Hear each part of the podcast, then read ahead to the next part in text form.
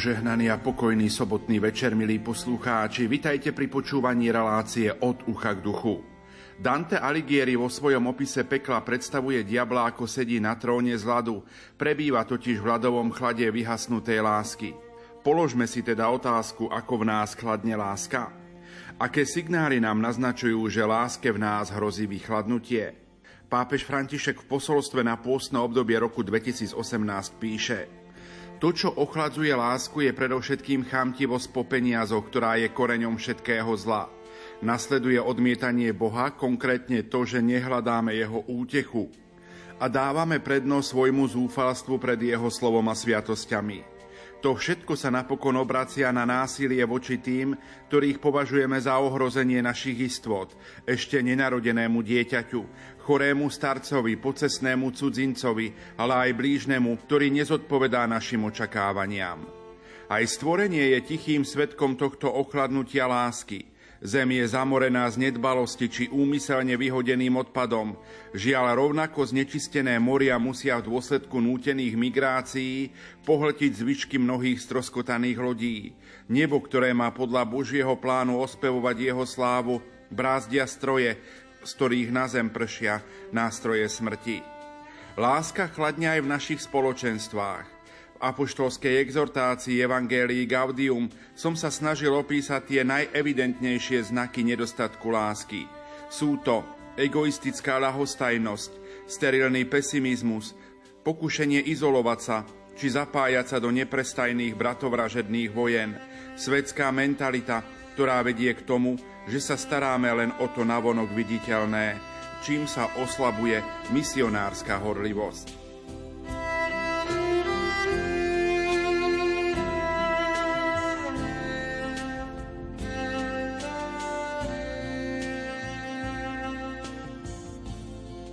Pokračujeme rozoberaní Danteho boskej komédie, konkrétne spev prvý v časti Peklo. Našimi hostiami opäť štúdiu Rádia Lumen sú Marek Iskra, farár v priechode. Marek, požehnaný dobrý večer. Požehnaný dobrý večer.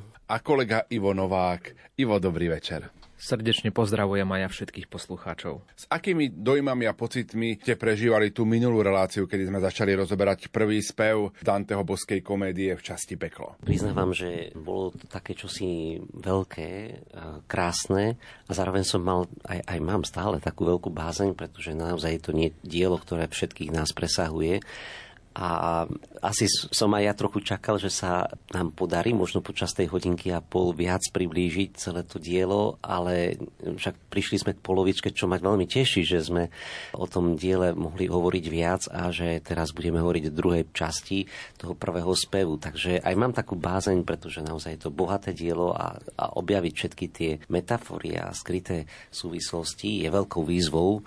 Ďakujem aj vám za tú trpezlivosť, ktorú s nami zdieľate bol to taký vstup do pekla, ako sme si to minule prežili v tej relácii a naozaj vlastne Dante sa tam ponáral istým spôsobom do tej temnoty toho pekla, ako videl, ale videli sme tam nejaké také náznaky nádeje a to nám dáva taký dobrý výhľad aj do dnešnej relácie, že hoci aj Dante v tom pekle, v tom svojom pekle, tak ako ho videl v božskej komédii, sa ponáral stále hlbšie a hlbšie, predsa sa zdá, že bude mať nejakú nádej na to, že to snáď dobre skončí a na to sme zvedaví v tej dnešnej druhej relácii. Marek Iskra a Ivo Novák sú našimi hostiami v relácii Od ucha k duchu. Pokojný dobrý večer a ničím nerušené počúvanie vám zo štúdia Rádia Lumen Prajú majster zvuku Marek Rimóci, hudobná redaktorka Diana Rauchová a moderátor Pavol Jurčaga.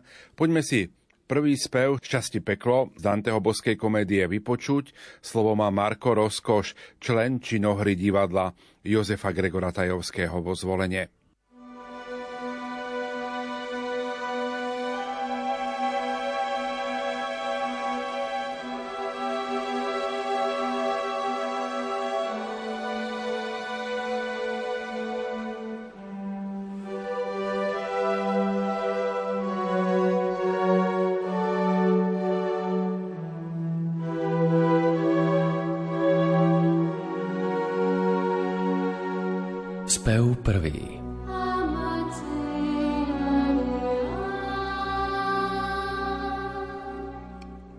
Stredu dráhy životnej som vkročil keď obklopil ma temný priestor lesný, pretože prv som z pravej cesty zbočil.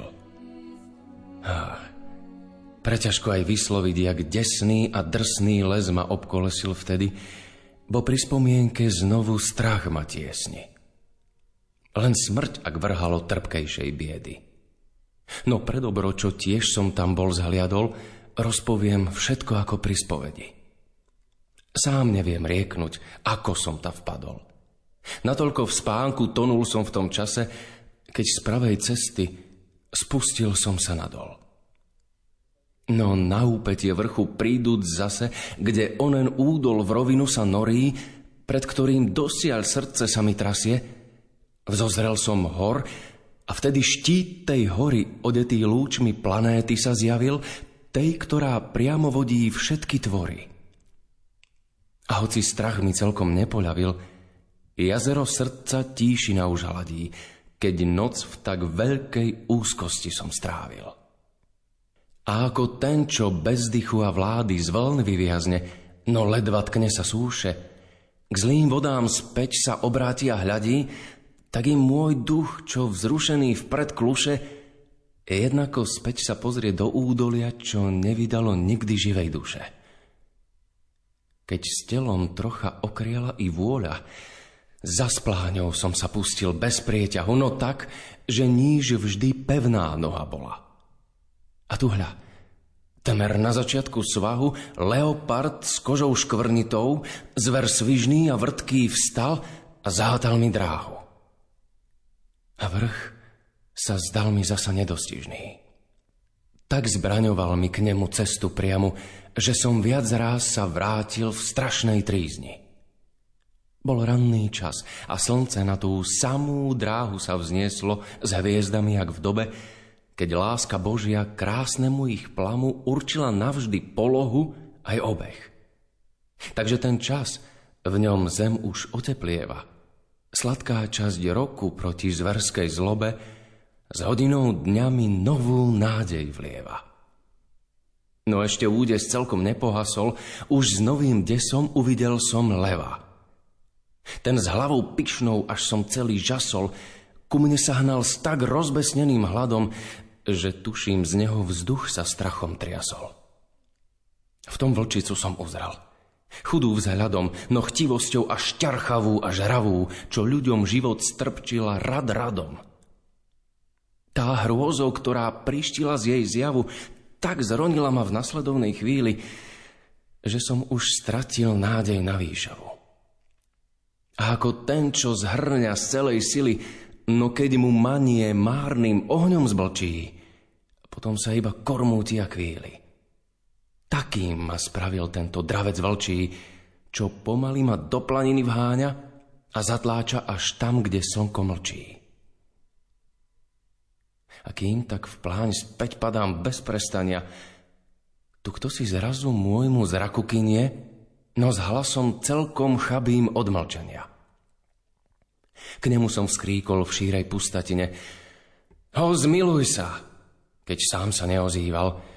Či človek si, či tieň, či da čo iné. Človek už nie.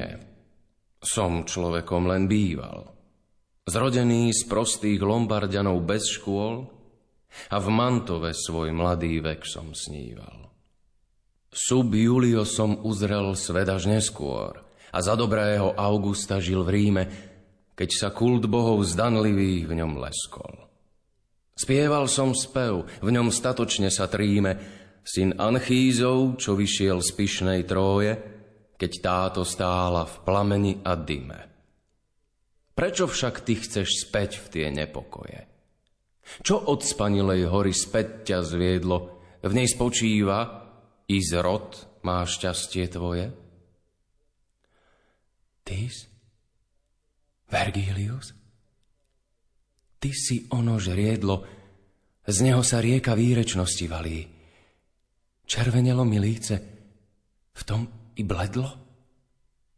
O, česť a svetlo pevcov hodných chvály, že s láskou tvoju tvorbu ušľachtilú som prebádal, mi pomôž v mojom žiali.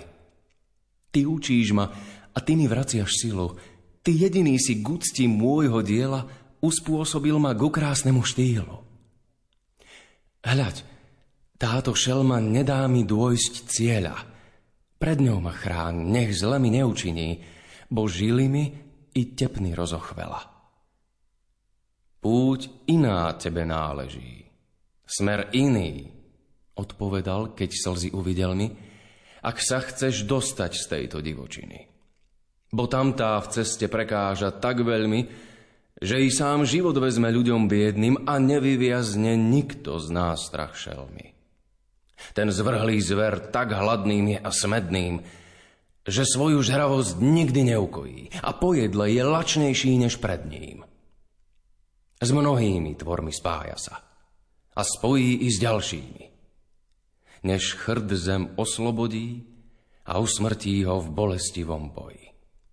Ten nebude chcieť kovu ani pôdy, v láske a cnosti, v múdrosti a kráse má žiť. Až medzi feltrami sa zrodí. S ním Itália skromná príde k spáse. Pre ňu už zhasol život Eurialov, Kamilin, Turnov, Nisov v dávnom čase. Zo všetkých miest a s vervou neskonalou až do pekla ju zaženie a strestá, odkiaľ ju závisť vypustila na lov. A preto súdim, že by so mnou cesta, jak so sprievodcom tvojím, vhod ti bola. Ja prevediem ťa cez tie večné miesta, kde kriky duší zúfalých až bolia. Ich taká muka nevýslovná morí, že druhú smrť už sama každá volá. A uzrieš v ohni ešte ďalších, ktorí sú spokojní, bo týchto nádej tíši že raz len predsa prídu v nebies chóry. Ak potom ďalej budeš stúpať k výši, hodnejšia duša poskytne ti rady a povedie ťa po blaženej ríši. Bo cisár ten, čo z výsosti svet riadi, že jeho zákon obyšiel som chladne, nechce by so mnou šlo sa v jeho hrady. Všade je pánom, tam však priamo vládne. Tam mesto má, i prestol plný kúzel. Ho, blažený, kto tam ho niekdy zaliadne. Prosím ťa, básnik, prevravieť som musel, preboha, čo bol cudzí tvojej lutne, tomuto zlu a horšiemu by ušiel, zaveď ma tam, kam je to nevyhnutné. K Petrovej bráne veď ma z týchto planín i goným dušiam, čo sú také smutné. V tom pohol sa, a ja som stúpal za ním.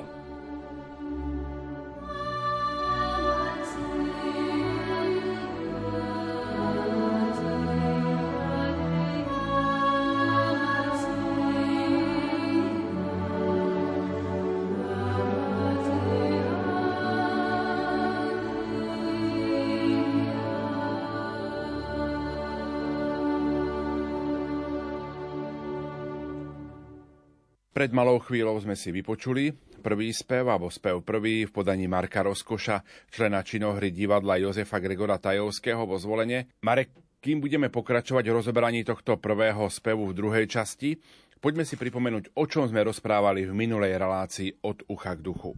Tak aj z takého štruktúrálneho hľadiska je prvý spev pekla rozdelený na dve také časti. Časť, ktorá sme v prvej relácii si uvedomovali, je takým priblížením Danteho veľmi ťažkej životnej situácie, ktorý sa ocitá v hustom a temnom lese.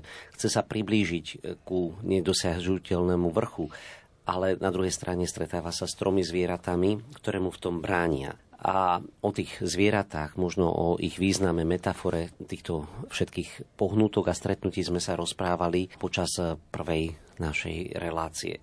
Takže tá prvá časť prvého spevu je tak trocha snová, taká strašiteľná, usporiadaná do takých binarít, hore, dole, rovno, krivoláko, svetlo, tma, pravda, nepravda, život, smrť. Striedajú sa tam veľmi také napäté situácie a Dante sa v celý v tom stráca, navyše teda bránia mu už spomínané tri zvieratá. No a tá skutočná krajina, kedy sa mu noha dostáva na pevnú pôdu, začína až v tejto druhej časti prvého spevu, kedy sa stretáva s svojim priateľom Virgiliom, to je to najväčšie priateľstvo, ktoré sprevádza celú božskú komédiu a ktorý, teda nie je to jeho priateľ zo života, lebo narodil sa v roku 70 pred Kristom a zomrel v roku 19 pred Kristom, teda delí ho celé 14 ročí od jeho narodenia, ale Dante pozná jeho diela, je to veľmi známy rímsky autor, autor Eneidy a veľmi aj nádherne latinčinou, nádhernou latinčinou písal o svoje diela. A práve toto stretnutie nás e, čaká v druhej časti prvého spevu a je dominantné potom nasledujúcich všetkých spevov, ktoré nás budú sprevádzať celým peklom a celým očistcom. Tri zvieratá symbolizovali aj tri pokušenia a videli sme aj vzťah prepojenia so Svetým písmom. Pripomeňme si to. Hovorili sme o leopardovi, levovi a o vlčici pričom leopard môžeme vypozorovať v mnom vzor chlípnosti, zmyselnosti, žiadostivosti ako prvej prekážky pri výstupe k čnostnému a šťastnému životu. Dante nepíše o nejakom prasatí, lebo to by nebolo dostatočne poetické, ale o škvrnitom leoparde. Tie škvrny sú hriechy, ktoré sú veľké a nielen Dante to tak vidí, ale aj vníma, že je to taká skúsenosť ľudstva. Druhé zviera bol lev, ktorý je o nepamäti symbolom pýchy, a Dante naznačil, že áno, má taký sebavedomý postoj, vnímal, že, že mu hrozí padnúť aj do pýchy. Vedel o sebe, že je Dante, aj keď teda na zemi nebol nejako úspešný a potvrdený, ale posudzuje ľudí a veľmi si veril. No a Vlčica, ktorá zostáva ako keby na scéne 26 veršov aj z tej druhej časti, ako keby naozaj mu bráni vo vstupe do raja a vlastne aj na tú, na tú horu, tak je symbolom žra žravosti, tučnoty, alebo teda chamtivosti, alebo tiež takého lakomstva. No a my sme hovorili o prepojení so Svetým písmom, kedy aj Satan Ježišovi bránil začiatku jeho misie, jeho misijnej činnosti tým pokušením, trom, trojitým pokušením na púšti, či to boli chleby, kedy práve sa jedná o tie telesné dobrá, o tú, o tú možno žiadostivosť, zmyselnosť.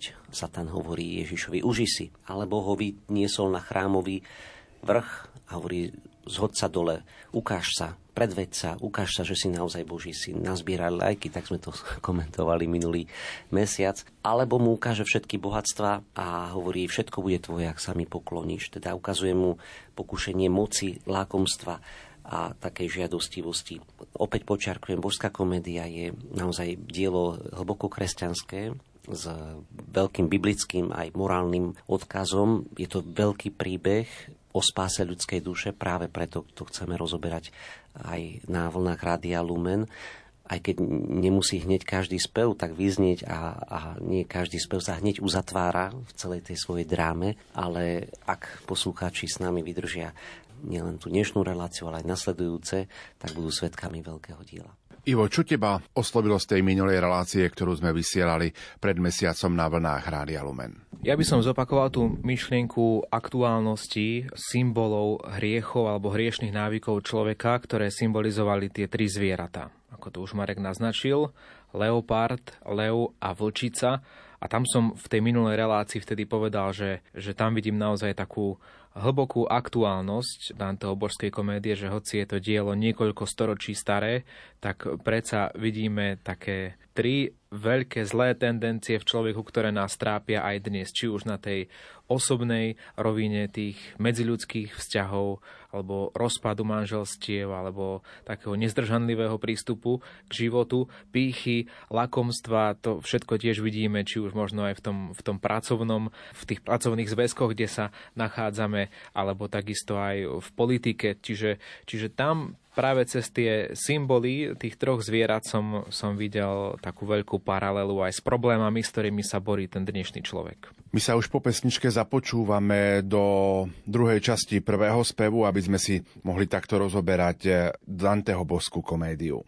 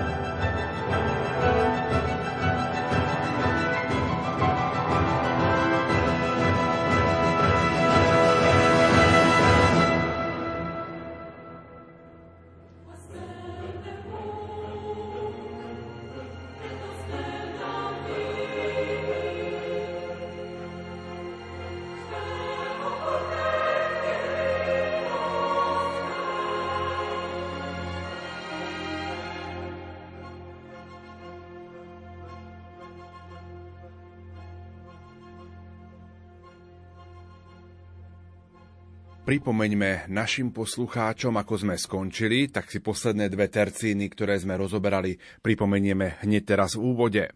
A ako ten, čo zhrňa z celej sily, no keď mu manie márnym ohňom zblčí, potom sa iba kormúti a kvíli. Taký ma spravil tento dravec vlčí, čo pomaly ma do planiny vháňa a zatláča až tam, kde slnko mlčí. To stretnutie s vlčicou bolo pre Danteho veľmi kľúčové. Naozaj zostáva ako keby vlčica na scéne, prítomná aj celých 26 ďalších veršov. A Dante si uvedomuje, že, že práve tento hriech možno takého lakomstva, chamtivosti, tých e, možno bohatstva tohoto sveta, ktorý, ktorý chce stále mať a stále je málo, sa dotýka aj jeho a teda zatláča až tam, kde slnko mlčí, do temného údolia, do toho temného lesa, kde nesiahajú lúče slnka. V tomto doslovnom význame les je hlboko v doline a v tom alegorickom význame teda tam, kde hriešnik odmieta Božiu milosť a teda nemá tú pevnú pôdu pod nohami. A teda napriek kráse toho slnečného svítu, ktoré začalo byť prieždenie a úsvit, tak Dante stráca nádej na záchranu, upada naspäť do depresie výstup nahoru sa mi nepodarí, hovorí sám sebe a ide tam, kde slnko mlčí. Takže toto je koniec tej prvej časti spevu, hoci to nevyzerá dosť nádejne, ale práve tá otázka nádeje, ktorá sprevádza každý jeden spev a dá slova aj celé dielo Danteho komedie sa začína hneď nasledujúcou tercínou.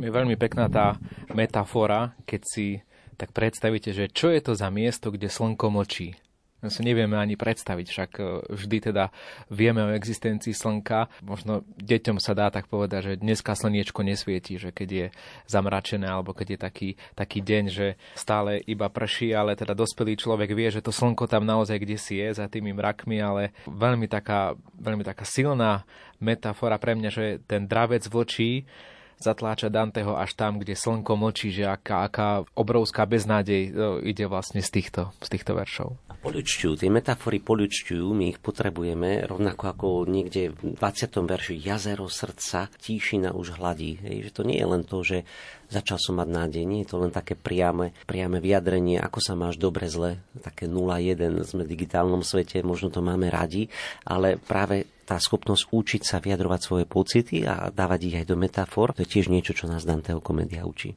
A kým tak v pláň späť padám bez prestania, tu kto si zrazu môjmu zraku kinie, no s hlasom celkom chabým od mlčania. K nemu som skríkol v šírej pustatine, o, zmiluj sa, keď sám sa neozýval, či človek si, či tieň, či dačo iné. Takže ako bol zatlačovaný vlčicou naspäť do toho divého a temného lesa, tam, kde slnko mlčí, tak tu zrazu kto si môjmu zraku kynie. No s hlasom celkom chabým od mlčania skríkol k nemu šírej pustate, nezmiluj sa. Takže prichádza niekto z ďaleka, niekto, kto mu kýva, kynie k jeho zraku a Dante na neho kričí, zmiluj sa keď sa neozýval si. Kto si? Si tieň? Či si niečo iné? Videl niekoho, ale začalo sa len brieždiť a on už upadal naspäť do toho údalia, do toho temného a tmavého lesa a tak nevidí celkom dobre, o koho sa jedno. Si mŕtvý, si živý, si duch. Kto si? No a predstavte si, že tieto tri zvieratá na neho číhajú, už, už mu dávajú pokoj, až keď upada naspäť do toho lesa, ale tá, tam není tá pevná pôda pod nohami a teraz vidí postavu niekoho, takže nevie, o koho sa jedná a nasledujúcej tercine sa potom tento človek predstaví. Človek už nie. Som človekom len býval, zrodený z prostých lombardianov bez škôl a v Mantove svoj mladý vek som sníval. Tak e, tu sa dostávame ku predstaveniu najväčšieho priateľa, najväčšieho priateľstva, ktoré začína touto tercínou v celej božskej komédie. Je to taký krátky životopis, nepovie svoje meno. My teda už sme naznačili, že jedná sa o Virgilia, je tu krátky jeho životopis. Je to duch mŕtvého človeka, jeho rodičia pochádzajú z Lombardska a narodený je v Mantove. Teda predstavil sa v takej istej časovej aj geografickej konkrétnosti. Na druhej strane je to taký obraz aj kurióznych takých anachronizmov, ako napríklad je označenie jeho rodiny lombardskej alebo teda toho narodenia, ktoré opisuje v ďalšej tercíne, že sa narodil v Ríme za čas dobrého Augusta sub Julio, hej, teda za čas cisára Julio. A teda presne Virgilio situuje svoje narodenie do histórie, čo budeme počuť aj v nasledujúcej tercíne. Ty vlastne, Marek, celý čas hovoríš, že Virgilio, ale ja by som teda možno aj tak dal takéto poslovenčenie tohto mena, lebo možno ak nás počúvajú nejakí študenti literatúry, tak ne- nemusia si byť istí, že či je to teda ten Publius Vergilius Maro, lebo tak ho teda pomíname aj povedzme na stredných školách, keď sa učí tá antická literatúra. To Vergilio vychádza to z taliančiny, alebo nejako takto to máš prebraté? A ja by som ešte Iva možno trošku doplnil. Už sme spomínali v tom našom rozhovore, spomínal si Vergilio, ale aj Virgilio, takže ako vlastne upriamiť a upresniť tieto informácie? Takže áno, ďakujem za takúto otázku. Sú rôzni komentátori, ktorí veľmi dôsledne rozlišujú dve postavy. Hoci sa jedná o tú istú postavu, ale rozlišujú dve postavy. Ako keby odlišovali tú historickú postavu Vergelia, ktorý sa narodil v rokoch 70 pred Kristom a zomrel 19 pred Kristom, od Virgilia, ktorý je vymyslená postava Danteho, Dante Alighieriho, vymyslená, ktorá sa nachádza teda postava v mysli, v mysli Danteho v jeho božskej komédie. Takže niektorí komentátori veľmi dôrazne rozlišujú medzi Vergilium, ktorá teda skutočne existovala, autor rímskej Eneidy, ktorý žil teda za čas Julia Cezara, ale samotný Dante samozrejme ho nepozná, lebo žije v 14. storočí a vo svojej básni, ktorých, teda božskej komédie, ktorú počúvame a ktorú si rozoberáme, ho sprevádza peklom ale je to vlastne postava, ktorá je v jeho mysli a teda niektorí komentátori práve túto postavu, ktorá je v Danteho mysli, označujú ako Virgilio. Nie toho Virgilia, ktorý bol historickou postavou. Tak sa opäť zahalbme do textu. Sub Julio som uzrel svet až neskôr a za dobrého Augusta žil v Ríme, keď sa kult bohov zdanlivých v ňom leskol. Takže počuli sme, že tento Virgilio, ktorý sa o 14 ročí neskôr stretáva pomyselne s Dantem v jeho diele, tak e, sa prezentuje ako ten, ktorý sa narodil za Julia Cezara, žil v Ríme za cisára Augusta, to je ešte pred narodením Krista, keď sa v Ríme iba kult zdanlivých bohov, leskov. Teda ako keby Dante skrze toto priateľstvo navezuje na antiku, navezuje na posolstvo z predkresťanských čias a má to veľký význam, aj za chvíľu budeme ešte hovoriť, aj pre nás samotných, pretože práve takéto spojenie, neodstrihnutie sa, ale prepojenie sa aj na antiku, na grécku filozofiu a aj na všetko, čo bolo pekné a dobré v histórii, má pre kresťanstvo veľký význam. Áno, veď to vnímame aj, sú také, vlastne také filozofické dvojčky. Že svätý Augustín, vychádzajúc z Platóna. Potom máme svätého Tomáša Akvinského, zase veľký vzťah k Aristotelovi, tak áno, presne, presne to je to. A vlastne s ďalším sa stretávame tu v božskej, božskej komédii, že vlastne máme, máme Danteho, ktorý opäť siaha do tej antiky. Možno by som povedal, že to je taká jedna váhová kategória, lebo aj, aj ak hovoríme a ktoré ja som spomínal, Vergília, teda Publius Vergilius Maro, to je tiež spisovateľ, ktorý síce je 2000 rokov starý, môžeme povedať, ale stále vychádzajú jeho diela, prekladajú sa, vychádzajú na novo. To isté Dante, tiež božská komédia tiež stále vychádza, teraz sme svetkom toho pekného vydania zo spolku svätého Vojtecha, že sú to také, také dve rovnaké váhové kategórie. Neviem, či to správne vnímam, Marek, povedz. Myslím si, že práve aj to je takou výzvou dnešnej doby, naučiť sa komunikovať s tou minulosťou. Dante to zvládol, vidíte, že to zvládol aj Augustín alebo Tomáš Akvinský a je aj na nás, aby sme si naučili vážiť svoju minulosť, lebo aj asi vidíme, že ten, kto si nenaučí vážiť sa svoju minulosť, tak si musí zopakovať a to vtedy je vždy veľmi ťažké, tie hodiny reparátov. A teda siahať k minulosti, čerpať z minulosti a učiť sa z nej je výzvou pre každú jednu dobu. Spieval som spev, v ňom statočne sa tríme, syn Anchízov, čo vyšiel z pyšnej troje, keď táto stála v plameni a dyme. Čo môžeme z tejto terciny vydedukovať? Ešte stále nám nepovedal Vergilio svoje meno, áno, Nakoniec však eh, ho odhalí, eh, odhalí ho samotný Dante, ale on sa prezentuje, že kto je. Teda hovorí, spieval som spev, v ňom statočne sa tríme syn Anchízov, čo vysiel z pyšnej troje. Teda bol poeta, A o čom písal? Písal o synovi Anchíze a Pyšnej Troji a už začína teda tušiť, že, že aké dielo sa jedná.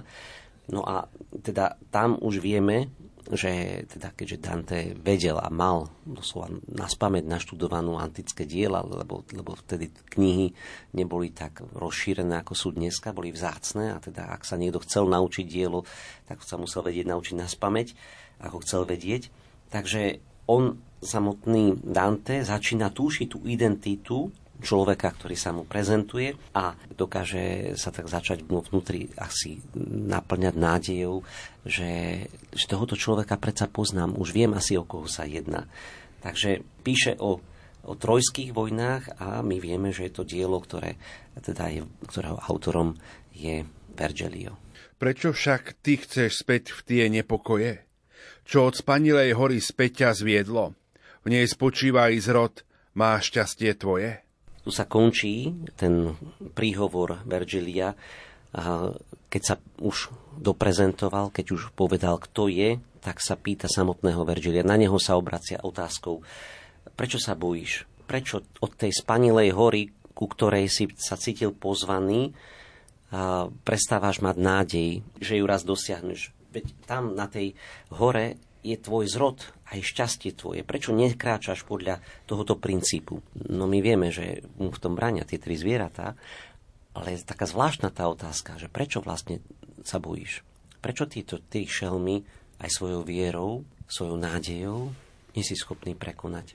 Je to taká zvláštna otázka, ktorá zostáva nezodpovedaná, lebo my vidíme v ďalšej tercine za chvíľu, že tá radosť zo stretnutia s Vergiliom prevýši odpoved na túto otázku ale je to taká otázka na princíp. Hej, aj, aj každému z nás môžeme sa zamyslieť, prečo nekráčaš podľa toho, ako vieš, že by si mal byť. Lebo sú tu okolnosti a práve to je aj naša kresťanská viera, ktorá hovorí, že Boh, ak dáva istý princíp, dáva aj milosť a sílu uskutočniť ho. My ako v kresťanskej viere nepodliehame takému fatalizmu, že teda nedá sa, no ja som mal také okolnosti, ktoré mi v tom bránili. Sú okolnosti, ktoré sú ťaživé, ktoré sú mm, možno ne, nepomáhajú v dostatočnej miere, ale Boh dáva vždy svoje milosti. Dáva tú pevnú pôdu pod nohami, ktorá, ktorá človeku umožní kráčať aj uprostred ťažkostí k tomu vrchu, ku ktorému nás pán volá. Mňa by tu, Marek, v tejto chvíli zaujímalo, že teda Dante nám tu ukazuje svoje videnie pekla, čo všetko sa tam nachádza, tie zvieratá a tak ďalej. Ale teda prečo prichádza tá postava Vergilia, alebo Vergilia, ako ty hovoríš? On teda prichádza Danteho zachrániť, alebo alebo ako to vníma, prečo je teda Vergilius, prečo je v pekle tiež, prečo sa tam nachádza, lebo potom ja ako čitateľ si môžem klásť otázku, a zda aj, a zda aj Vergilius je uväznený v pekle, alebo to tak nie je, ale skôr práve, že on prichádza ako keby z nejakej inej, tej vyššej sféry zachrániť Danteho. Toto ma tak trošku trápi a uvažujem nad tým, keď čítam ten text spolu s vami. Budeme mať e, ešte v ďalších spevoch e, presnú lokáciu, kde sa Vergilio nachádza. Je v tzv. limbe, teda je to miesto, kde, kde sú nepokrstení a hoci teda viedli čnostný život, nemôžu byť priamými e, svetkami, svetkami Božej prítomnosti. A keďže Vergilio krátko po svojej smrti dostal jednu, jedno poslanie, jednu misiu, prejsť peklom a urobiť tam to, čo mu kázali a pozná tie štruktúry pekla všetky detailne, tak teraz dostáva, to budeme počuť vlastne v druhom speve, také isté poslanie od Boha, aby to urobil aj so samotným Dantem. Virgilio teda ak teda aj v tom úvodnom prezentovaní vidíme správne, nie je reprezentant kresťanstva a Božej milosti, je, prezent, je reprezentantom istého racionálneho princípu, logického, rozumového, ktorý je súčasťou človeka, rozum a vôľa, aj telo a duša, a ktorý správne doplňa možno celé tú poetickú a vôľovú zložku Danteho o princípy, ktoré platia vzhľadom na antiku, racionálne princípy, ale sami o sebe nestačia na spásu ľudskej duše. A teda Dante v ňom vidí veľkého pomocníka ale Božia milosť na spásu je tiež potrebná. Rovnako ako prírodzenosť, lebo však Tomáš Akvinsky hovorí naozaj milosť, predpokladá prírodzenosť a potrebuje prírodzenosť. Nie sú to dva princípy, ktoré idú proti sebe, ale spolu. A práve v tomto priateľstve Vergilia a Danteho e, je tá jednota prezentovaná, uchovaná. My sa posunieme v našom rozprávaní ďalej. Ty z Vergilius, ty si ono žriedlo, z neho sa rieka výrečnosti valí, červenelo mi líce, v tom i bledlo? Áno, vzťah medzi Vergiliom a Dantem, božskej komedii, jedno z najväčších vzťahov priateľstva všetkých čias, nielen v literatúre, ale aj každý z nás v tom reálnom živote potrebujeme vzťahy, vzťahy priateľstva. Neexistuje žiadny, žiadny človek, ktorý by mohol žiť na tejto zemi bez vzťahov a na druhej strane žiadny iný príbeh priateľstva, ktorý bol kedy opísaný, nie je tak plný, hlboký, dojímavý, intenzívny ako práve vzťah medzi Virgiliom a Dantem. Je taký hlboký, že až, až doslova tejto tercine, ktorú sme pred chvíľou počuli, tak Dante samotný ako keby až plakal. Z Virgilius, z ono žriedlo, z ktorého rieka výročnosti sa valí, červenalo mi líci a v tom aj zbledlo. No a Virgilio teda vnímaný ako prameň rieky, ktorá rastie a Dante ho pozná, vedel všetko, čo napísal, čo bolo známe v jeho epoche a vedel to doslova témer až na spameť. A teda tam sa rodí niekde Danteho nádej, že teda tá jeho púť smerom k tej krásnej hore sa stane možná.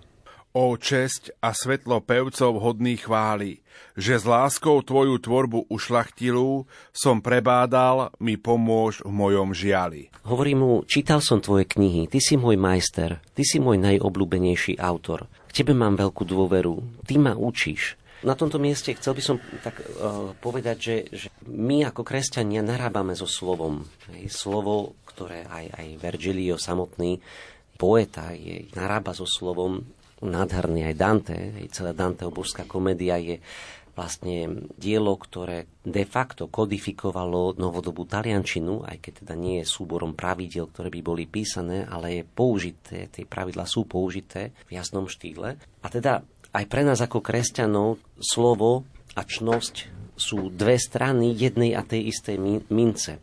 Málo sa teraz hovoria, zvlášť v tejto postpandemickej dobe, o príbehoch, o poviedkach, a možno si to šťastie, ktoré chceme, možno si to premietame do istých materiálnych dobier. A to je príčina našich, našich ako keby tragédií aj našich sklamaní, pretože tam sa to šťastie nenachádza. A teda Dante, keď hovorí, že o česť a svetlo pevcov hodný chváli, s láskou tvoju tvorbu ušlachtili, som prebádal, mi pomôž v mojom žiali aj pre nás, ako, ako kresťanov v súčasnej dobe, je to veľká výzva do celej našej výchovy, do celého našeho snaženia života dať slovo, prispieť k takému poznaniu reálí, ktoré možno sú o počasí, alebo o politike, alebo o financiách, alebo možno aj, ja neviem, možno, že teraz nechcem zatvárať tú tému a otvárať tému súdnictva, vojny alebo, alebo vakcín, ale vidíme, koľko napätia kreovalo aj, aj kreuje stále isté poznanie, ktoré však je bez vzťahu, bez poézia, bez príbehu. A ako keby v budúcnosti tí orientačné body, ktoré sú budúcnosť ľudstva, sú niekedy iba industriálne spoločnosti typu Bill Gates. Od neho ako keby sa čaká dozvedieť, ako svet bude aký svet bude. A, a není to tak. Budúcnosť ako keby nám bolo prezentované, že, že budú tvoriť e, štruktúry, ktoré sú schopné byť vytlačené, ja neviem, 3D tlačiarni, alebo molekuly človeka, ktorý sa potom poskladá doslova maličky. Ale tu my sme aj v božskej komédii v inej ponuke, v inej zóne, v inej atmosfére, atmosfére slova, ktorá je schopná kreovať čnosti, prekonávať ťažkosti a teda Doslova sme tu pred dvomi, tromi ľuďmi, teda pekle dvomi, ktorí v nás majú schopnosť očistiť všetko, čo není ľudské a zasadiť nás do kontextu príbehu, ktorý je väčší ako len hmotná reália a, a príbehu, ktorý sa dotýka ľudskej duše. Keď vidíme Danteho ako, ako má dôveru vo Virgilia v tom smere, že, že pozná jeho dielo a teda e, z toho uhla pohľadu má takú nádej, že by mu tento človek mohol pomôcť. A keď aj Marek hovoril o tom, že aké je veľmi dôležité vnímať svet nielen cez tie technické veci, ale aj cez, cez, tú, cez tú duchovnú dimenziu. A keď si hovoril o tých príbehoch, Marek, tak mi presne napadla jedna vec vlastne, tiež je to síce taká odbočka, ale e, presne aj z toho, z toho nášho rodinného života, že vždy tak obdivujem moju manželku, že aj keď je unavená, aj keď je toho veľa cez deň, tak, tak dbá na to, aby sa deťom pred, pred spaním čítalo. Čítali, čítali príbehy, alebo možno nejaké také tie encyklopédie, ktoré chlapca, teda syna, veľmi zaujímajú. A tiež ja ako rodič, ktorý sa zaujímam o ten štýl, nejaký štýl výchovy detí, tak e, keď som o tom niečo čítal, tak tiež som bol prekvapený, že hoci sme technologicky zašli veľmi ďaleko v dnešnom svete, ale žiadne aplikácie, žiadne nejaké rozprávky, nech by boli akokoľvek múdre, nenásilné a praktické, podľa všetkých tých, tých poradcov na výchovu detí nikdy nenahradia tú silu príbehu. Že nikdy sa deti nenaučia do života tých praktických praktických zručností, tých, tých, tých zručností, ako žiť, ako žiť dôstojný, zmysluplný život, že sa to nikdy z tých technológií, hoci sú na obrovskej a úžasnej úrovni, že sa to nikdy nenaučia, ale práve z tých, z tých príbehov budú čerpať to hodnotné a zmysluplné pre ich život. Ty učíš ma a ty mi vraciaš silu. Ty jediný si k úcti môjho diela.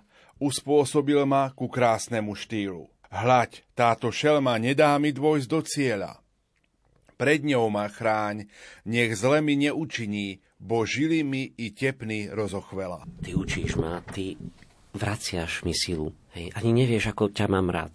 Ty si ma naučil ten krásny štýl. To, že Dante celú, celú božskú komédiu má vo forme tercín, ktorých, ktorých e, sa vždy iba jedenkrát v každom speve použije ten istý rím a zmení sa v priebehu každého speva, celá, prestrieda sa celá abeceda a tých spevov je 100, teda 34 peklo, 33 očistec, 33 uh, raj. To je obrovský štýl, ktorý, ktorý hovorí Dante, si ma naučil ty, ty Virgilius, so svojím dielom, so svojím, svojou antikou.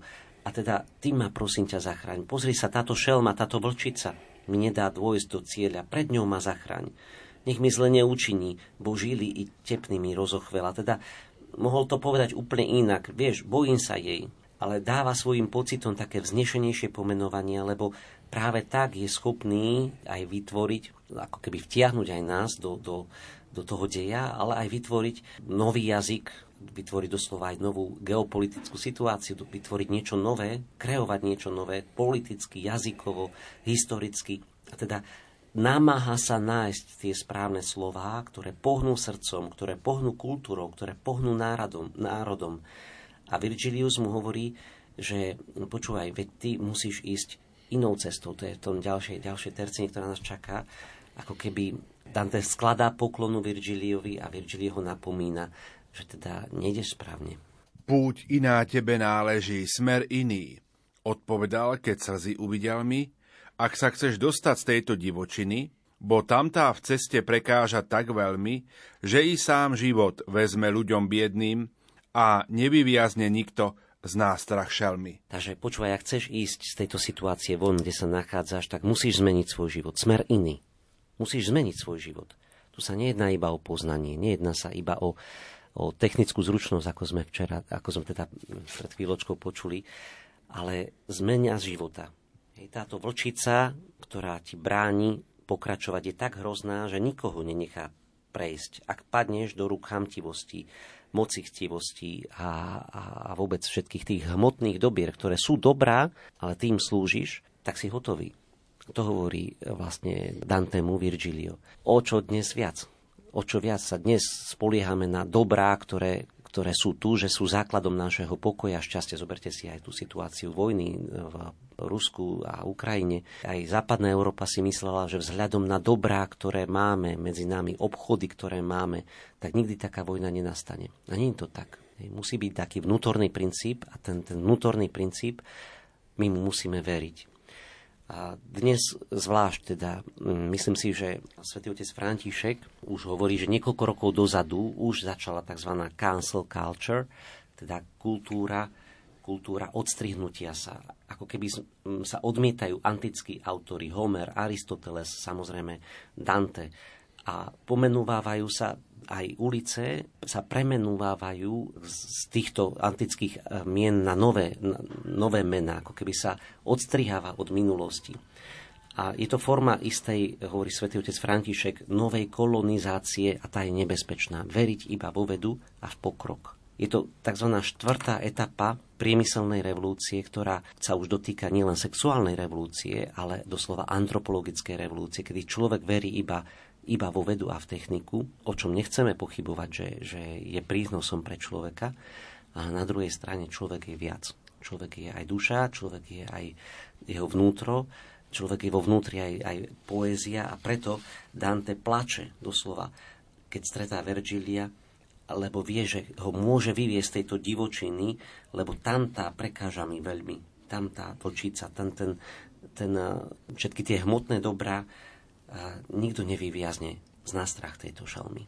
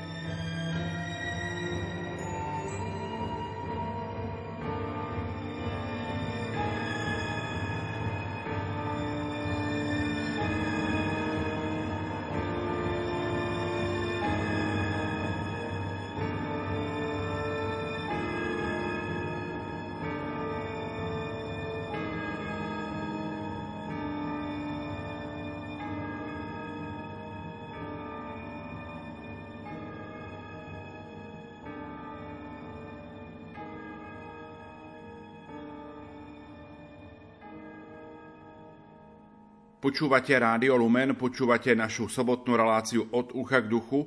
Rozoberáme prvý spev z časti Peklo Danteho boskej komédie a mojimi a vašimi hostiami sú Marek Iskra, farár v priechode a Ivo Novák, kolega z Rádia Lumen. Nikto nevyviazne z nás strach tejto šelmy, to sú slova, ktoré aj mne idú, tak porozume a naozaj to tak naznačuje aj tú realitu nášho života, že mnohí tak aj charakterizujú ľudí, ktorých poznali a ktorí sa dostali povedzme k vyššiemu majetku, k vyššiemu postaveniu, k, vyššiemu, k vyššej funkcii nejakej a často tak povedia, že ten, ten človek sa ten človek sa zmenil, už je iný. To už nie je ten, ten Ivo, ktorého som poznal možno pred desiatimi rokmi. Nebudem hovoriť o iných, tak treba to vztiahnem na mňa ako, ako, ako príklad. A naozaj asi, asi tu, tu možno Marek naozaj mnohí, keď e, Dante hovorí, že i sám život vezme ľuďom biedným a nevyviazne nikto z nás strach šelmy, tak zdá sa, že tu naozaj mnohí akoby končia aj ten, ten svoj pozemský život, že už jednoducho nie idú ďalej, že sa nechajú chytiť tou šelmou a tá chamtivosť a mocichtivosť ich bude snad sprevádzať do konca života, že je to naozaj pasca, do ktorej môžeme ľahko spadnúť a už sa z nej nikdy nedostať v živote. Je to otázka princípov. Hej? Aj, aj Virgilio sa pýta Danteho, prečo si prestal veriť tomuto princípu. Život nie je len to dobro, ktoré máš okolo seba a emócia, emotivizmus, ktorá to sprevádza. Život je viac. Život je veľký dar, dar, ktorý si dostal. A čo je jeho zmysel?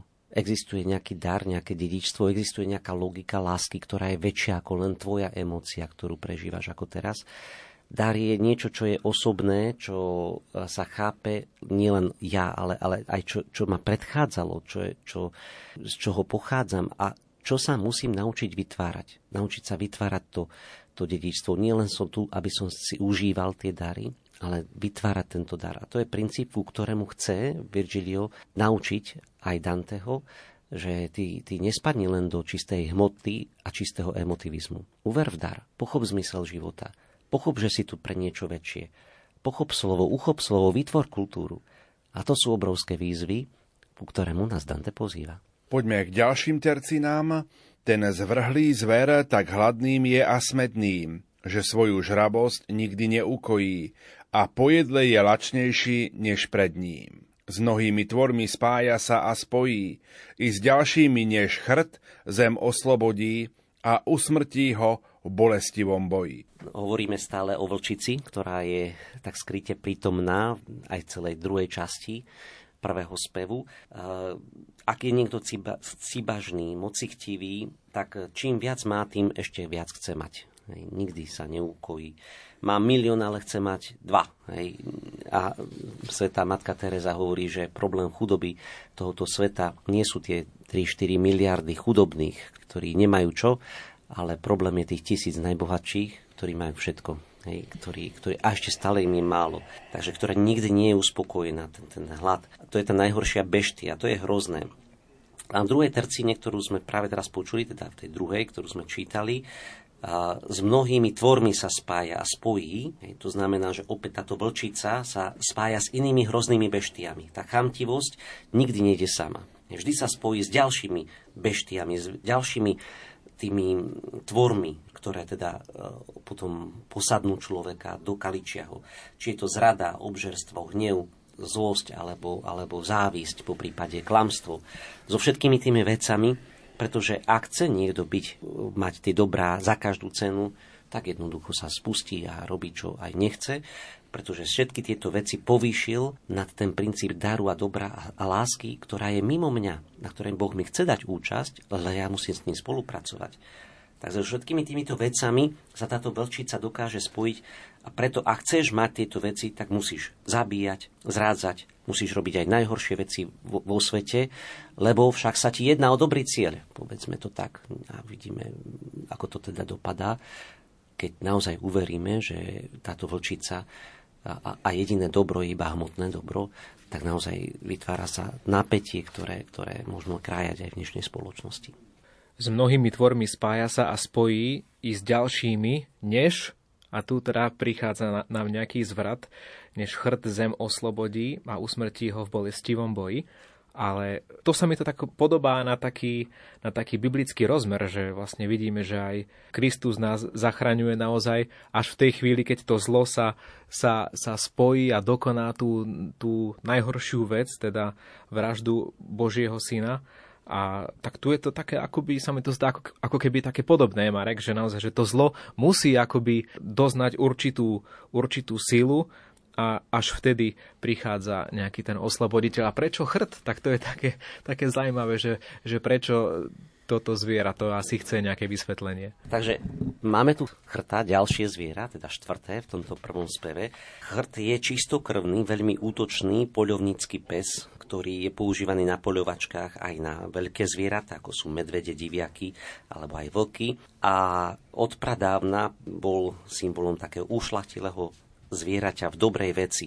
A tu sa naznačuje, že teda chrt zem oslobodí a usmrtí všetky tie, tie šelmy, tie negatívne šelmy v bolestivom boji, teda chrt príde s tou konečnou spravodlivosťou. A teda ten, opäť metafora, aby sme teda nevnímali, že sme len vo svete nejakých živočíchov a zvierat, ale je to metafora, že všetky tie eh, hriechy, všetky tie šelmy, ktoré sú aj v nás, budú raz podrobené niečomu, čo je konečnou spravodlivosťou, čo, je, čo v bolestivom boji nás niekto môže oslobodiť od týchto šeliem. My nie sme nútení, tlačení nejakou e, vlčicou pája, robiť veci, zabíjať, zvádzať, klamať a robiť najhoršie veci sveta, lebo o nás ona jednoducho vydiera. Potrebujeme Krista, ktorého princíp chrt vlastne je a, a v nasledujúcich tercinách budeme tento princíp Krista jasne vidieť. Ten nebude chcieť kovu ani pôdy, v láske a cnosti, v múdrosti a kráse, má žiť, až medzi feltrami sa zrodí. Takže áno, chrt je symbolom rýchlosti, ale aj rýchlej spravodlivosti. V každom čase je istá osoba, ktorá hľadá spravodlivosť a bez spravodlivosti nie je ani pokoj. Hej? Moc nie je základom spravodlivosti, ale práve láska a spravodlivosť je základom pokoja. A teda to, čo nás najviac zaujíma, je práve láska, čnosť, múdrosť, krása. A teraz sme počuli, že v múdrosti a kráse má žiť, až medzi feltrami sa zrodí. Feltro je bavlna, ktorá stojí málo, je to taká látka, ktorá je veľmi dostupná, lacná. Mohli by sme ju vnímať ako plienky, do ktorých bol zavinutý Kristus. Je to látka, ktorú si môže doslova dovoliť každý. Hej. Sú to jednoduché veci, nie sú to predmety luxusu. A teda tá spravodlivosť je vlastná niekedy ľuďom, ktorí sú viac tichí a pokorní. Nie tým, ktorí žijú v luxuse alebo ktorí majú, ktorí majú tu dostatok bohatstva. Tá, ten princíp pichy, ktorý nám ponúka svet ako základ aj pokoja a šťastia, vidíme, že nefunguje. Dante nám ponúka inú cestu. S ním Itália skromná príde k spáse. Pre ňu uzhasol život Evrialov, Kamilín, Turnov, Nisov v dávnom čase vidíme spomínané slovo Itália, ale aj predtým sme tu mali v tých predchádzajúcich veršoch určité také, také náznaky na, na Taliansko ako také, tak zdá sa, že vlastne Dante to spája celé nielen s nejakým duchovným významom, ale, ale tú nejakú obnovu alebo tú nejakú zmenu, k zmenu k lepšiemu zosobňuje, tak sa mi teda zdá z týchto veršov, možno Marek potvrdí, či mám alebo nemám pravdu, tú zmenu k lepšiemu zosobňuje smerom aj na Taliansko ako také, alebo teda aj na, aj na krajinu, aj na tú Florenciu, kde žije, že zrejme mu záleží aj na tom, na tom, tom takom vlasteneckom princípe. Dobre sa na to pozerám, Marek? Ja si myslím osobne, že tu sa nejedná ani tak o to, že by Taliansko v čase, kedy Dante písal svoje e, dielo, už existovalo. Bolo to sieť malých kráľovstiev, mestských kráľovstiev a tá Itália sa vlastne len rodila. A rodila sa práve vďaka Dantemu. Ako to je krásne na tom diele, že on už s ňou počíta, on ju už vidí, ale doslova je iba počatá, ešte nie je ani viditeľná, pretože tie rozdiely medzi, ja neviem, severom a juhom, ktoré sú zjavné aj dnes, boli vtedy absolútne neprekonateľné, aj rečové, aj kultúrne, aj, aj historické. A hoci ich spájala nejaká jednotná rímska ríša v antike, a teda až do toho 4. 5. storočia, ale aj tak Taliansko sa vlastne rodí na základe Danteho božskej komédie. A on ju spomína a on ju vyťahuje, on ju generuje, on ju plodí. A v tom je krásne, že teda Itália sa takto rodí práve na základe slovo, slova, tak ako my Slováci možno vnímame svoju identitu odvodenú od Cyrila metoda, od jeho diela prekladu Evanielia, kedy slovo bolo na počiatku a od toho aj Slováci slovo, tak práve týmto dielom sa rodí aj Taliansko. No ale o to viac zase môžeme byť hrdí, keď hovoríš o Cyrilovi a metodovi, že predsa to je staršia záležitosť, proglas, ako Danteho božská komédia, tak, tak v tejto veci naozaj môžeme byť hrdí aj proti Talianom. No ale späť teda samozrejme k veršom. Zo všetkých miest a s verbou neskonalou až do pekla ju zaženia stretá, odkiaľ ju závisť vypustila na lov. Takže uh, vidíme, že Satan, Lucifer zo závisti, hej, závisť, hej, uh, bol ten prvý podnet, pre ktorý sa potom ďalšie zvieratá, ďalšie beštie dostávali medzi ľudí. To je to semiačko, ktoré potom nabaluje na seba ďalšiu, ďalšiu zlobu. Závidíme veľakrát uh, ešte aj krásu hej, e, krásu, ktorá je vo slove. Aj to, čo nám Boh dal, tak si navzájom závidíme. Lucifer bol najkrajším anielom a začal žiarliť na krásu, ktorou je Boh sám. A tak mu Boh odňal túto krásu a preto on zo závisti začal vlastne brojiť proti nám samotným. Niekto si to možno neuvedomuje, ale práve v tomto zápase prežívame častokrát aj my svoj život. A Duch Svetý u nás, u kresťanov, je práve zdrojom všetkej krásy v nás aj okolo nás. Myslím si, že veľmi krásne to hovorí aj vo svojich duchovných príhovoroch aj Marko Ivan Rupník, ktorý hovorí práve, že zdrojom krásy je Duch Svetý, alebo inak zdrojom krásy je Kristova ukrižovaná tvár. Tvár, ktorá je plná, teda Kristova tvár, ktorá bola korunovaná trní, ktorá bola usmrtená pre nás, je zdrojom krásy. Je dostupná pre každého ale tá námaha, ktorá súvisí s krásou, je pozvaním aj pre nás. Urob aj ty. Poď, však nemáš prečo závidieť. Dané je to príjemné a ľahké jarmo aj tebe. Poď so mňou.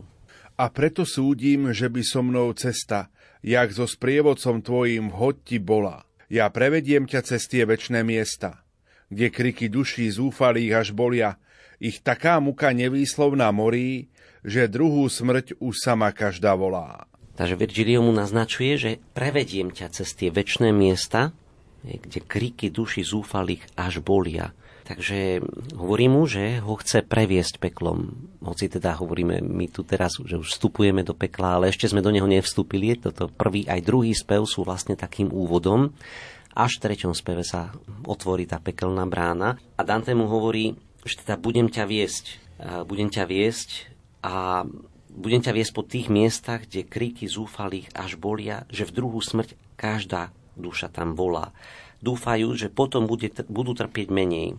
O význame tohoto verša sa dlho diskutovalo, aj dosiaľ sa diskutuje. Neskôr istý francúzsky barokový básnik doslova napísal, že z pekla vychádza len väčší smet po nemožnej smrti, po, po nebytí, doslova, že radšej by si žiadali nebyť, ako byť teda zatratený. Ale ale teda ani tento prísľub nádeje tieto duše nemajú, ale dúfajú, že teda po konečnom súde svete teda aspoň prestanú existovať, čo ale nie, nie je ich správna nádej. A uzrieš v ohni ešte ďalších, ktorí sú spokojní, bo týchto nádej tíši, že raz len predsa prídu v nebie schóry. V tejto tercine Dante predstavuje očistec, ktorý bol prvýkrát opísaný krátko pred Dantem, a to v teologickej sume Tomáša Akvinského. Ale je to Dante, ktorý urobil očistec populárnym, ktorý ho urobil známym, lebo pravdepodobne bez Danteho by suma teologická od Tomáša Akvinského zostala nepovšimnutá. A je to naozaj Dante, ktorý prebásnil teologickú sumu Danteho, eh, eh, Tomáša Akvinského to, čo hovorí Tomáš Akvinský v sume teologickej, bolo podkladom pre Danteho božskú komédiu. Aj celý ten spas, zápas o spásu ľudskej duše, aj o konečnú spravodlivosť a teda aj očistec, ktorý prezentuje Tomáš Akvinský, tak s ním Dante počíta.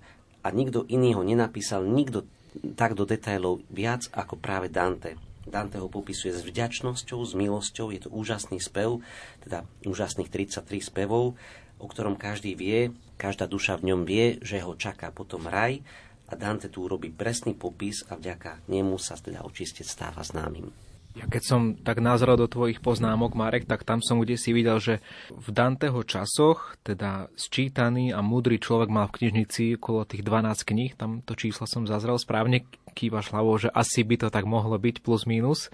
Nie je veľa kníh a keď teda hovoríš, to je veľmi zaujímavé tá to prepojenie, suma teologická svätého Tomáša Akvinského a potom videnie očistca v podaní Danteho, ako sa to teraz nám tak nejako rozbieha pre, pred, pred očami tých 12 kníh, keď si predstavím, je možné, že Dante čítal tú sumu teologickú, alebo máme, máme o tom nejaký údaj, lebo to je veľmi zaujímavé, že či ju čítal alebo nečítal. Dokonca ak ju nečítal, alebo nemuseli ju čítať, tak o to zaujímavejšie je, že videl takto očistec. Neviem, či sú k tomu nejaké údaje dostupné. Vlastniť knihy a čítať knihy sú dve veci.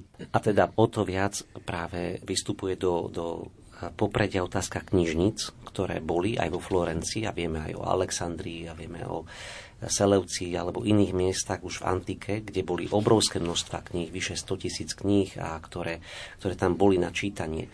A teda, hoci teda majetok bohatého človeka mohol tvoriť tak 10-12 kníh, to neznamená, že tí ľudia nečítali. To znamená, že si ich požičiavali, mali vo veľkej úcte a ak s nimi chceli pracovať, tak sa ich učili na spameť. A Dante sa ich naozaj učil. On nebol z bohatej rodiny, nemohol si dovoliť knihy kupovať, ale mal k ním prístup a učil sa ich na spameť to je možno taký rozdiel od nás, ktorí si kúpime knihu a veľakrát si ju aj založíme do poličky, že ju nevieme možno až tak dobre použiť. Ale Dante, v Danteho časoch boli knihy vzácne, lebo nebola ešte knih tlač, tá bola až 15. 16. storočí. V tom 14. sa knihy písali ručne a teda každý jeden manuskript, ručné vydanie bol mimoriadne, mimoriadne vzácný a knihy boli iba možno v takých kláštoroch alebo teda knižniciach, Florencia bola na vrchole kultúry, tak malá knižnica Dante určite teda vedel aj tom, sumu, teologickú sumu veľmi podrobne.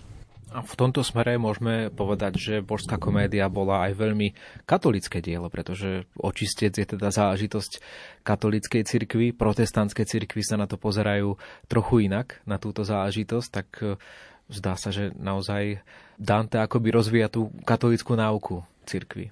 Tak Martin Luther prišiel na scénu až o 200 ročia neskôr od Danteho a celé dielo, ako hovorí aj svätý otec František, náš, ktorý, pápež, ktorý uvádzal 700. výročie smrti Danteho minulý rok, ktoré sme si uvedomovali, ho charakterizuje ako nášho, ako nášho a nielen on, sú to mnohí pápeži, ako napríklad Benedikt XV, ktorý hovorí o našom Dantem. Benedikt potom e, aj 16., Pavol VI, Jan Pavol II, všetci títo pápeži ho charakterizujú ako čisto katolického básnika, ktorý odozdal obrovské posolstvo nádeje. Posuďme sa ďalej. Ak potom ďalej bude stúpať k výši, hodnejšia duša poskytne ti rady a povedie ťa po blaženej ríši. Hovorí mu Virgilio, že do raja ťa už nebudem môcť prevádzať ja. Teda počuli sme, že ho prevedie peklom, ďalšie tercine, že teda pôjdu do očistca, ale potom budú vstúpať k ďalšej výši, teda budú vstúpať až do raja, ale tam hodnejšia duša poskytne ti rady. Teda nebude to on, ktorý ho tam bude môcť prevádzať, pretože do raja nemôže vstúpiť. On ako nepokrstený. No a my môžeme prezradiť, že tam do raja ho bude sprevádzať Beatrice, je to skutočná žena, ktorá žila vo Florencii, ktorá sa mu zjaví v, na, konci, na konci očistca, v 30. speve očistca a ktorá ho teda prevedie rajom a spolu aj potom budeme vidieť ďalšie oslávené duše. Bo cisár ten, čo z výsostí svet riadi, že jeho zákon obišiel som chladne, nechce, by so mnou šlo sa v jeho hrady. Všade je pánom, tam však priamo vládne, tam mesto má i prestol plný kúzel, o blažený, kto tam ho niekedy zhliadne. Boh je pánom, tam, kde sú, teda v tejto hustom a čiernom lese, a teda v pekle sa nemôže vysloviť slovo Boh, lebo peklo by sa rozpadlo. tam je negácia doslova Boha. Boh je tam nie prítomný, tak si to želajú samotné duše. A teda hovorí, že budeš vidieť raj, ale ten, ktorý je tam pánom, ktorý tam priamo vládne, tak ten tam má prestol plný kúzel. O blažený, kto ho tam niekedy zhliadne. Opisuje niečo neopísateľné, píše to, čo nikto pred ním a nikto aj po ňom. Píše o, o blaženosti raja. A Dante budeme niekde na konci až toho celého, celého diela vidieť, že sa pokusí opísať Boha. Opísať neopísateľné. Opíše aj, aj diabla a hovorí, že teda nás vovedie do všetkých troch kráľovstiev, ale blážený je ten, kto vlastne prejde tou cestou aj pekelnej ríše až k tomu videniu Boha a práve tieto slova Vergilia tak trochu povzbudia a dajú nádej aj, aj Dantemu, že teda tá jeho púť je predsa len tako možná, že to nezostane asi iba v područí toho dravého vlka, ktorý na neho číha. A ideme k záveru. Prosím ťa, básnik, prevravieť som musel pre Boha, čo bol cudzí tvojej lutne. Tomuto zlu a horšiemu bych ušiel.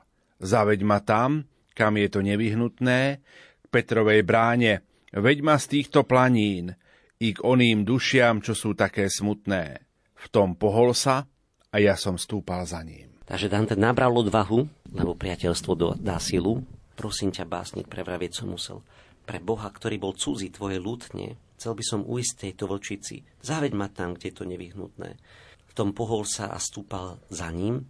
Hoci budeme vidieť taký niekoľký začiatok, to skutočné pohnutie budeme vnímať až v treťom speve, ani v druhom ešte nenastane ten skutočný pohyb týchto dvoch priateľov, ale Dante začína písať, že je rozhodnutý kráčať, začína vnímať priateľstvo ako kľúč ku kráčaniu smerom k raju a teda ku aj spáse ľudskej duše. Nie nadarmo opäť Kristus nazýva svojich učeníkov priateľmi. Otázka raja není len otázka dodržania prikázaní alebo takého dobrého života, ktorý sa my s nami snažíme. Je to otázka spásy, otázka priateľstva s Kristom. A teda ten, ten vycibrený štýl, ktorý Dante už nás vovádza doň už v prvom speve, hoci tie najkrajšie spevy sú až, až trochu ďalej, budeme ich vidieť, aj tento spev ešte len sa hľadá ten štýl jeho písania, tak predsa vnímame, že všetky impulzy, ktoré tu chápeme, ktoré tu si aj rozoberáme takto podrobne, tak sa dotýkajú aj nás. Nimi, tým, týmito, týmito, týmto vycibrenným štýlom Dante aj nás sa snaží dostať do kontextu priateľstva s Kristom, ale aj, aj v tom ľudskom priateľstve, do hľadania čností, do príbehu, do, do vzťahov, pretože práve príbeh, vzťah a priateľstvo sú kľúčom pokoju k mieru, k prosperite. Nie, nie bohatstvo, nie možno aj nejaký argument alebo sila, pretože to vytvára napätie. Takže ak sme vás, drahí poslucháči, aj dnes nejakým spôsobom vovádzali do tajomnej krásy veršov alebo metafore, ktoré máme, tak myslím si, že stala sa veľká vec aj ten dnešný deň. Hoci nám teda nás čaká pred nami obrovské množstvo spevov a sami nevieme prisľubiť, či to dokážeme všetko zvládnuť a vysvetliť, ale už len takéto nahliadnutie práve do tejto krásy je, myslím si, že uzdravujúce ľudskú dušu, ľudského ducha a preto to robíme a preto sme preto aj takí fascinovaní, lebo veríme v to, že, že ľudský duch je práve to, čo chceme posilňovať a čo nás drží nad vodou. Danteho božská komédia nás v tomto úvode, myslím si, že voviedla aj do takého veľkého posolstva nádeje, že hoci tí démoni tie zvery, tie zlé zvieratá sú v nás. Je tu šanca prekonať ich a je šanca vidieť ten vrch, za ktorým teda Dante putuje a je šanca nechať sa oslobodiť chrtom, ktorý bol teraz spomínaný tak metaforicky. Ale na druhej strane aj tak ukazuje takú síce smutnú, ale pravdu pravdu o nás niekedy, pretože mňa osobne sa veľmi dotkli tie verše, ktoré pojednávali o chamtivosti, mocichtivosti a vôbec teda o tých, o tých šelmách. A mám to aj teraz pred sebou, bo tam tá v ceste prekáža tak veľmi, že i sám život vezme ľuďom biedným a nevyviazne nikto z nás strach šelmy. Že naozaj mnohí z nás v živote ako keby sme takí uväznení v nástrahách tej šelmy a často žijeme bez tej nejakej nádeje, bez toho, bez tej také nejakej túžby tie šelmy od seba odohnať a rezignujeme na to.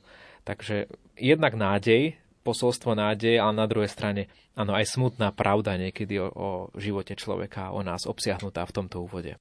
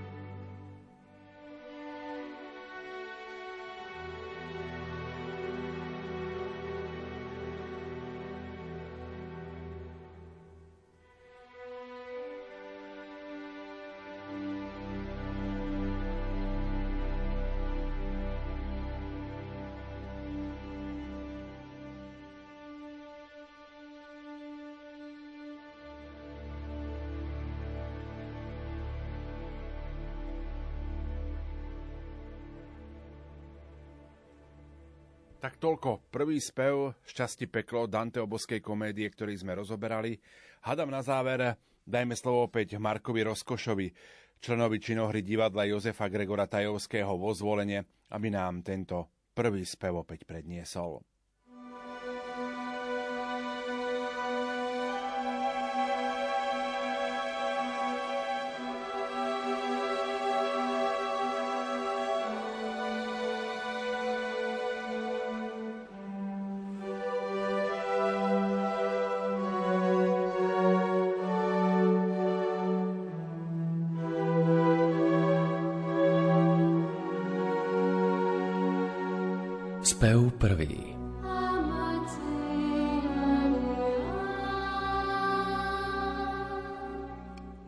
Stredu dráhy životnej som vkročil, keď obklopil ma temný priestor lesný, pretože prv som z pravej cesty zbočil. Ah, preťažko aj vysloviť, jak desný a drsný les ma obkolesil vtedy, bo pri spomienke znovu strach ma tiesni. Len smrť, ak vrhalo trpkejšej biedy. No predobro, čo tiež som tam bol zhliadol, rozpoviem všetko ako pri spovedi. Sám neviem rieknuť, ako som ta vpadol. Natoľko v spánku tonul som v tom čase, keď z pravej cesty spustil som sa nadol.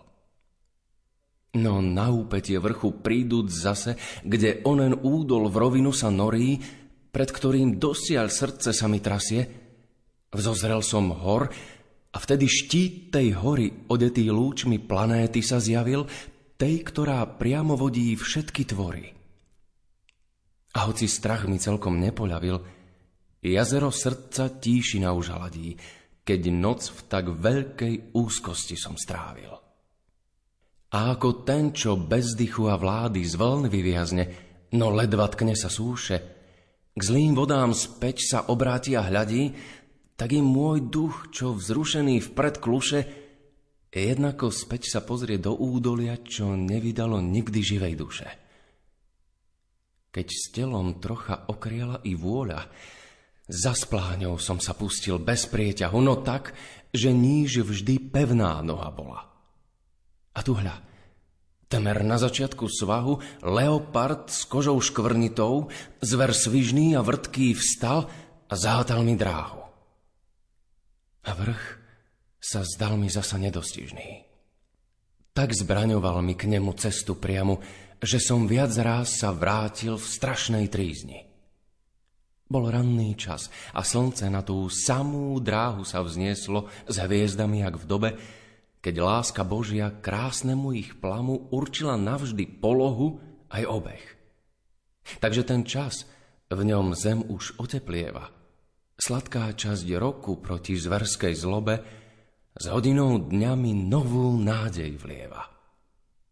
No ešte údes celkom nepohasol, už s novým desom uvidel som leva. Ten s hlavou pyšnou, až som celý žasol, ku mne sa hnal s tak rozbesneným hladom, že tuším, z neho vzduch sa strachom triasol. V tom vlčicu som uzrel – Chudú vzhľadom, no chtivosťou až ťarchavú a žravú, čo ľuďom život strpčila rad radom. Tá hrôzou, ktorá prištila z jej zjavu, tak zronila ma v nasledovnej chvíli, že som už stratil nádej na výšavu.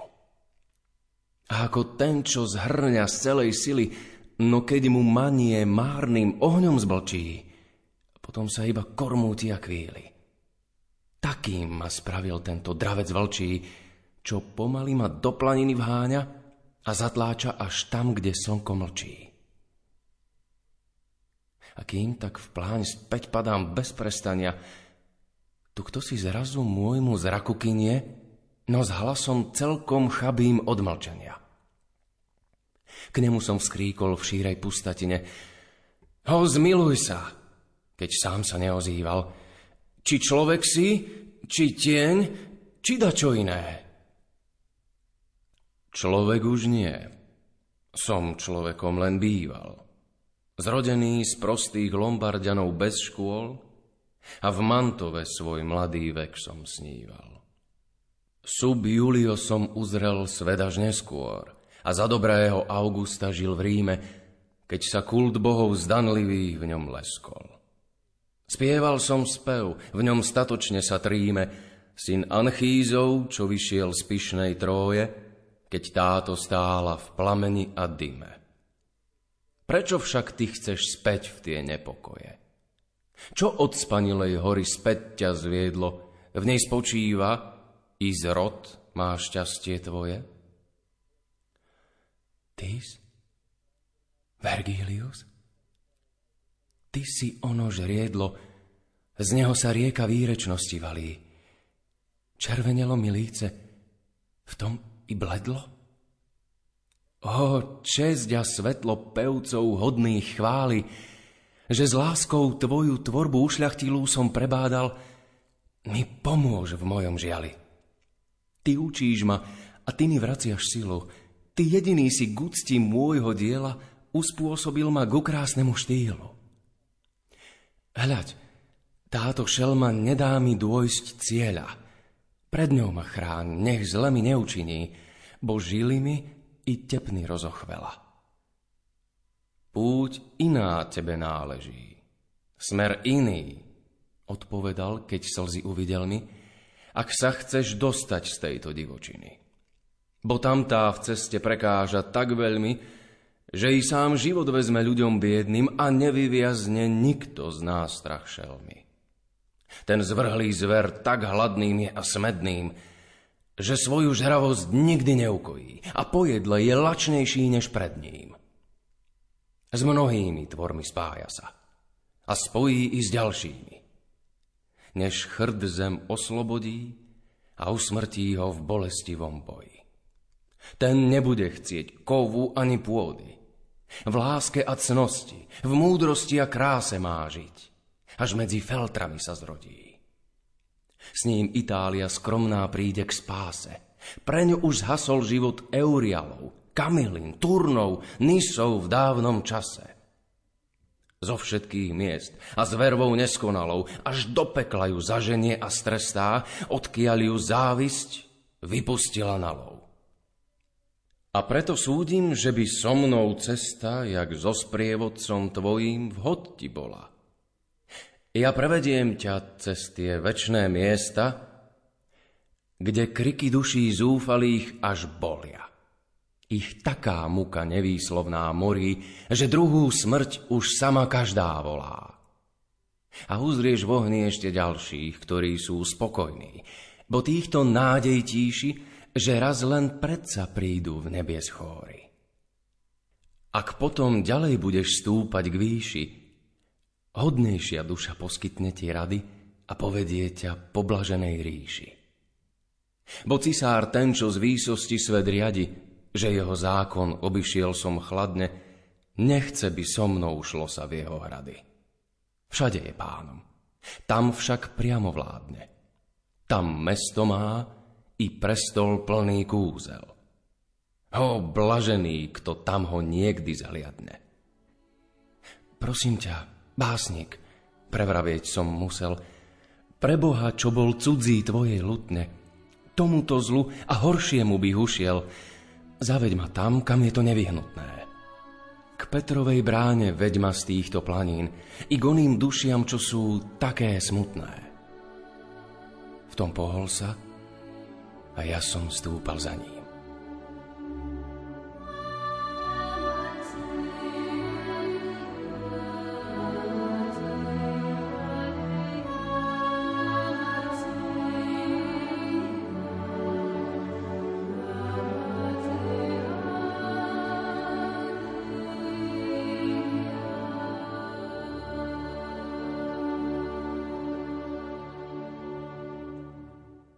Toľko dnešná relácia od ucha k duchu, na ktorej spolupracovali Marek Rimóci, Diana Rauchová od mikrofónov, Marek Iskra, Ivo Novák a Pavol Jurčaga. Do počutia. Rádio Lumen.